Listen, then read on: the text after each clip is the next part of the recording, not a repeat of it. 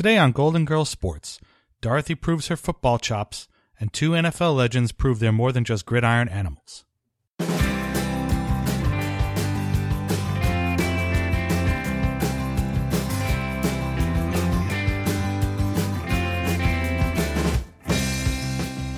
Marcus Allen. Mike Tyson. Extra innings. The tight end decoys, so it looks like we're running a draw play. Magic Johnson. Bobby Holt. Tampa Bay Bucks. And they're off. The pig takes the lead. The chicken.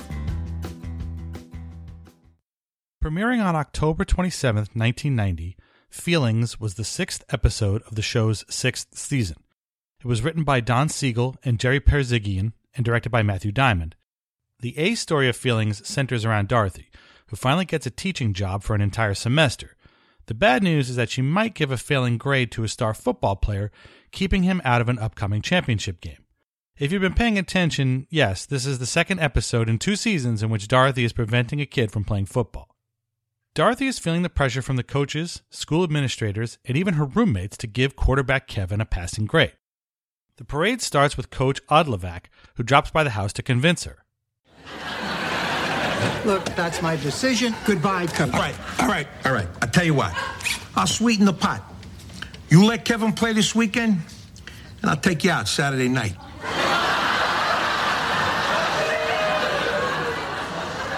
You haven't read The Art of the Deal, have you, Coach? Uh, moving on. Even the dean, Father O'Mara, puts the screws to Dorothy on Kevin's behalf while also running into a familiar name he's heard before. Father, this is my mother, Sophia Petrillo, my roommate, Blanche Devereaux. Blanche Devereaux, I've heard quite a bit about you. All good, I hope. I'm sorry, I can't reveal things learned in confession. what I'm trying to say to you, Dorothy, is I truly believe that he would want Kevin to play on Saturday. Really? I had no idea that he took such an interest in uh, high school football. Oh, yes, he likes all sports, even gymnastics. And I'm told you're quite the gymnast.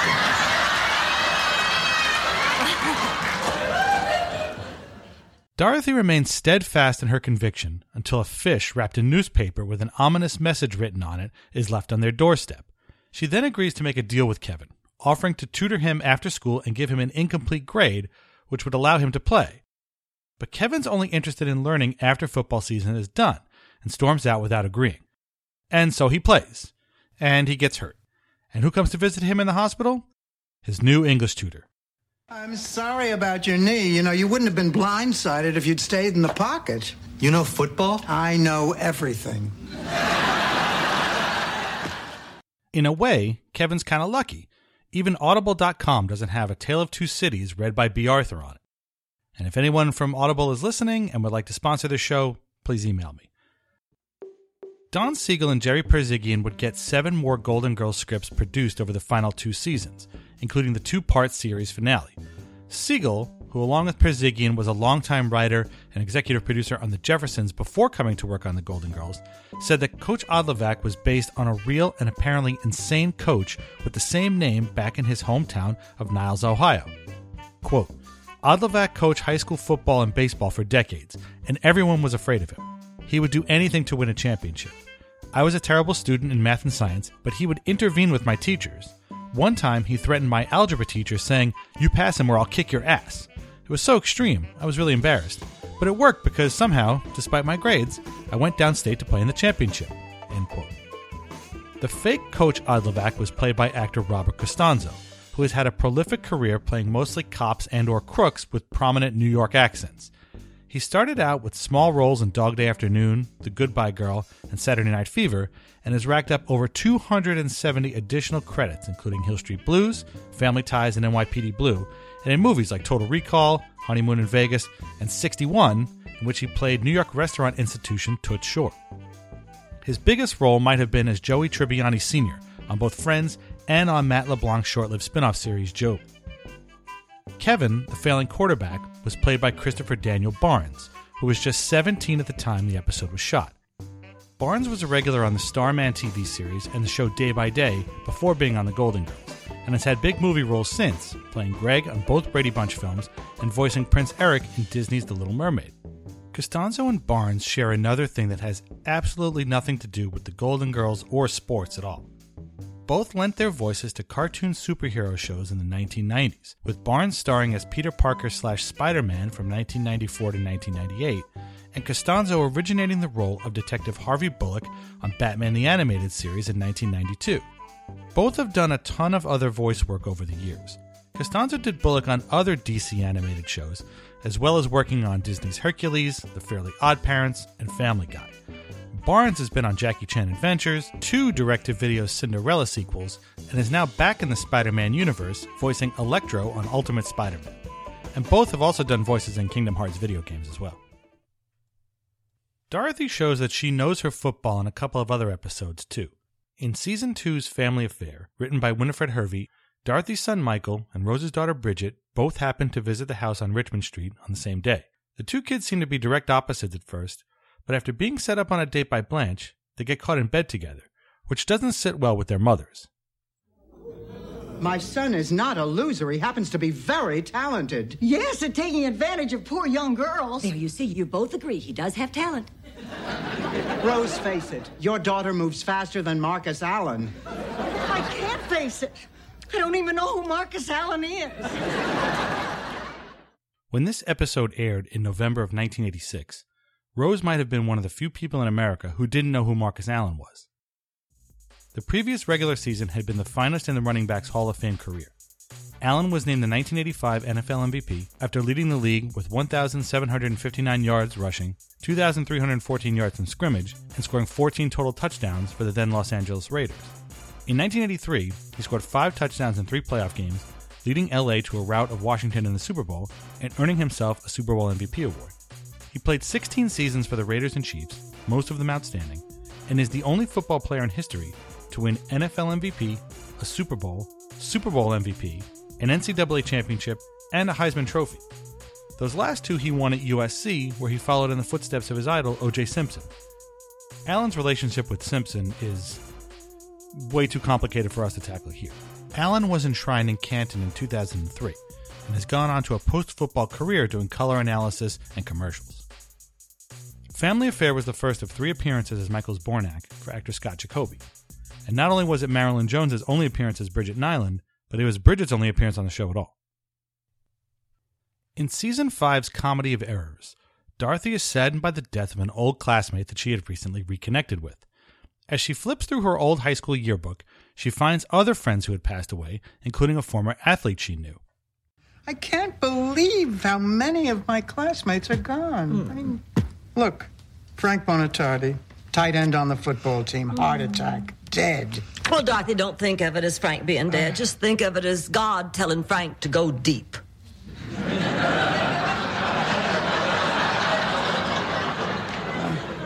David Brittingham, What happened to him? God told David to drive into a wall at 80 miles an hour.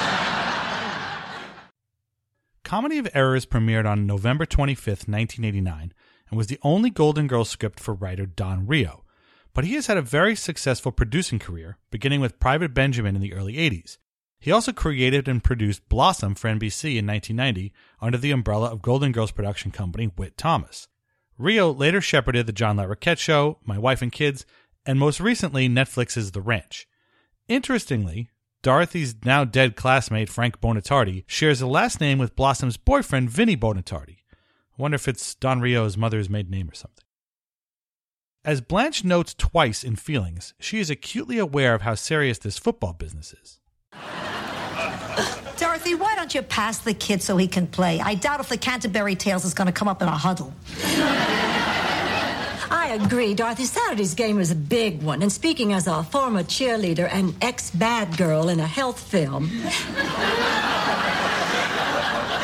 I can tell you the importance of school sanctioned extracurricular activities. Oh, Dorothy, I don't think you realize the significance of football in the South. I've had men break dates with me to go to football games.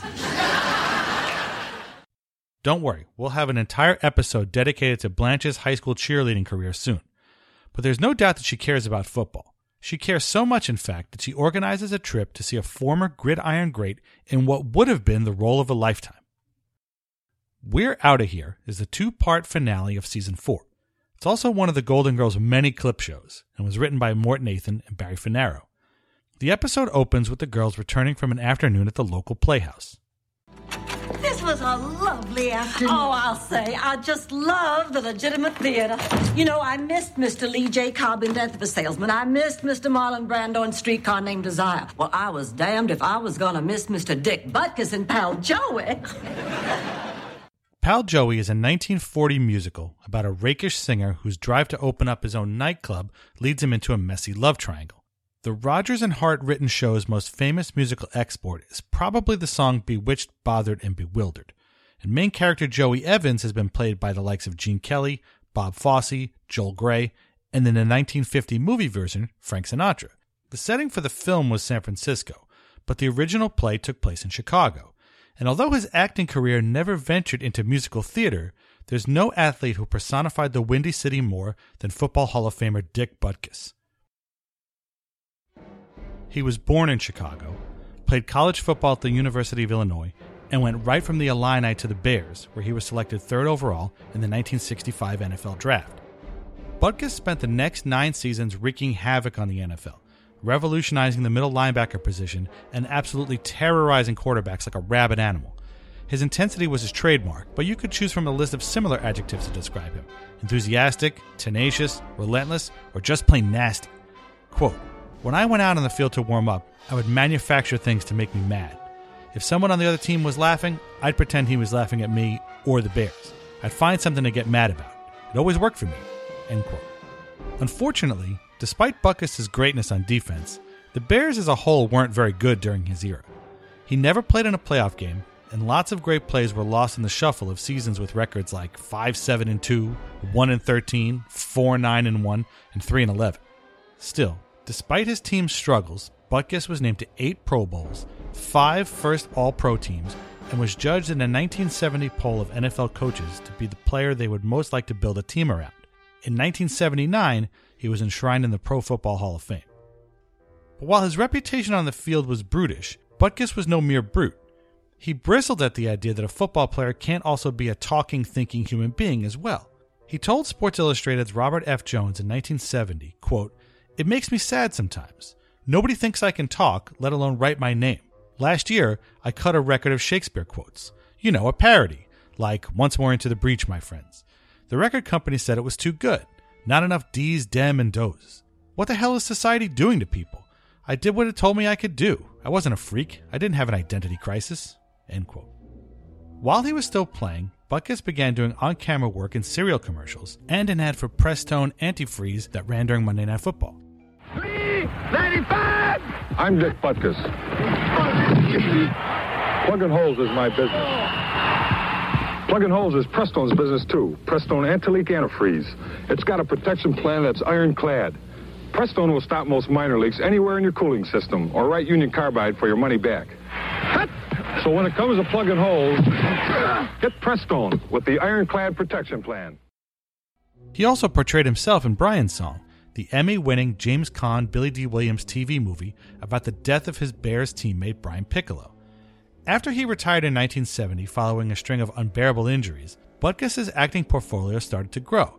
He started doing cameo roles on action shows like Emergency, McMillan and Wife, The Six Million Dollar Man, and The Rockford Files, in which he played uh, Dick Butkus again.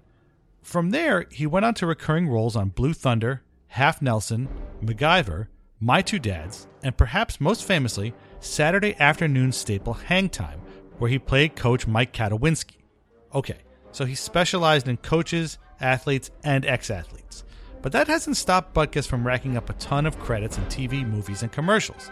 There were ads for McDonald's and Chevy trucks, and of course, the series of Miller Lite spots he did with other ex jocks Bubba Smith, Deacon Jones, Boom Boom Geoffrion, Billy Martin, Boog Powell, and about a million other guys just goofing around with Rodney Dangerfield. Quote, these commercials at Miller's show me more like the person I am. I'm a practical joker and I like dry humor. I'm not mean or anything like I was portrayed on the field. End quote. In a video for the Bears website, Butkus said his wife's favorite role of his might have been that of Brom Bones in a TV version of The Legend of Sleepy Hollow that ran in 1980 and starred a young Jeff Goldblum as Ichabod Crane. In 1999, he played a football coach in Oliver Stone's Any Given Sunday, and a couple of years later took a real life front office position in Vince McMahon's ill fated XFL experiment. Today, at 74, Butkus' acting career is in his rearview mirror too, but he remains an NFL legend and a Chicago icon. He also has a hospital wing with his name on it. The Dick Butkus Heart and Vascular Screening Center at St. Joseph Hospital in Orange, California, is where the one time football Ironman got a scan that saved his life in 2001. He's now a dedicated advocate for promoting electron beam computed tomography scans that can diagnose potentially deadly calcium buildups in a person's arteries. It's a bit like tackling Fran Tarkenton or Johnny Unitas just as the play was starting to develop the way he used to. In 1970, he explained, quote, I can see it all about to happen. At the key moment, the instant of the snap, I somehow know, most of the time, just how the flow pattern will develop. It's all there in the backdrop. I stare, I don't know, right through the center and the quarterback, right through their eyes. I watch for the keys, and there are very tiny keys, believe me tiny little twitches of their shoulders or their heads or their feet and eyes. There's just this split second before it all starts to move when you put those keys together and you damn well know how it's going. End quote. If you grew up in the 80s like I did, you probably remember Dick Butkus more as an occasional actor that once played football rather than a legendary football player that later became an actor. Same goes for his contemporaries like Bubba Smith, Rosie Grier, O.J. Simpson, Fred Dryer, and Merlin Olsen. Olsen, too, was mentioned on The Golden Girls, only not in the football sense. In part one of Sophia's Wedding, written by Nathan and Infanero, Sophia refuses to come out of the bathroom until Dorothy blesses her marriage to Max Weinstock, an old friend from Brooklyn. Rose and Blanche are the first on the scene, and frankly, they aren't helpful. Well, where'd she go? The wedding's about to start. Is that you, Sophia? No, it's Merlin Olsen. I'm watering my forget me not bouquet. By 1988, Merlin Olsen had spent almost as much time on TV as he had on the football field, and the commercials for FTD flower delivery were just one reason why. He was drafted third overall by the Los Angeles Rams out of Utah State, where he won the Outland Trophy as the country's best interior lineman. From there, he became an integral member of the Rams' legendary defensive line of the mid 60s known as the Fearsome Foursome. Olsen, Deacon Jones, Rosie Grier, and Lamar Lundy were hell on opposing offensive lines and literally invented the concept of the quarterback sack. In his 15 NFL seasons, Olsen made the Pro Bowl 14 times, including his rookie year, and is considered one of the best defensive players in NFL history. He was inducted into the Pro Football Hall of Fame in 1982. Starting in the early 70s, the highly intelligent and remarkably bearded Olsen embarked on a career on camera. He first did bit parts on Petticoat Junction and Kung Fu, but was soon a regular on Little House on the Prairie as Charles Ingalls' friend Jonathan Garvey.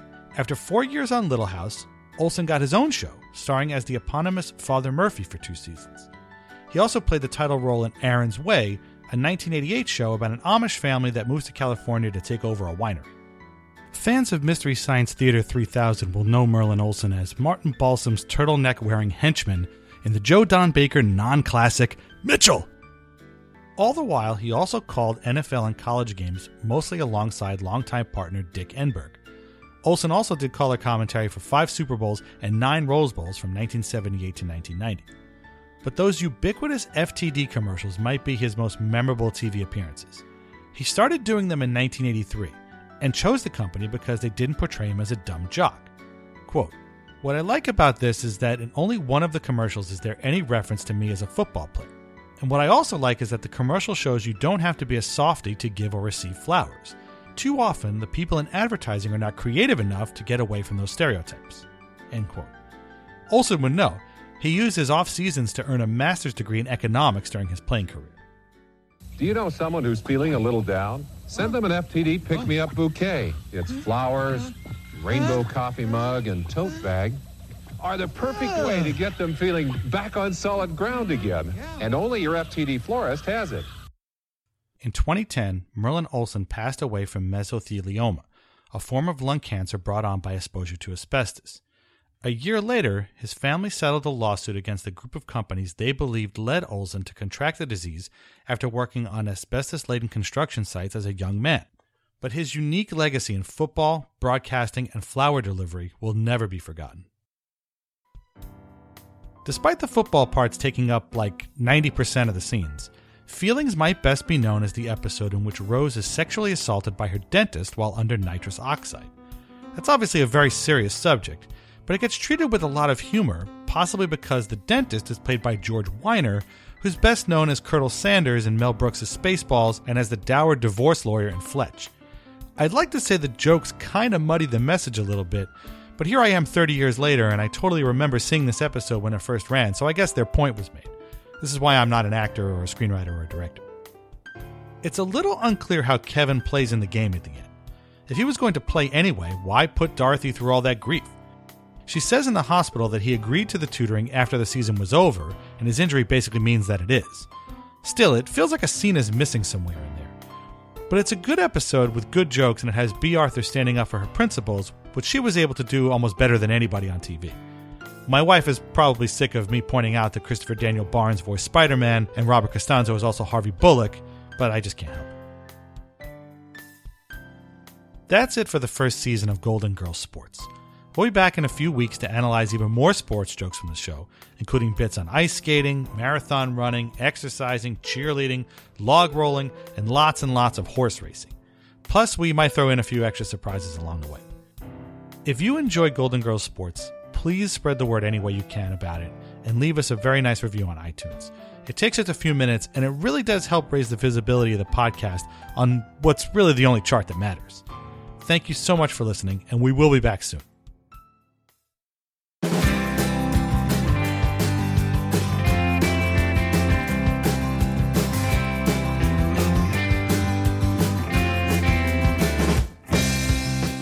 Golden Girls Sports is written, produced, and narrated by Dan Saracini. The theme is Golden Sunrise, instrumental version by Josh Woodward, and is available at freemusicarchive.org.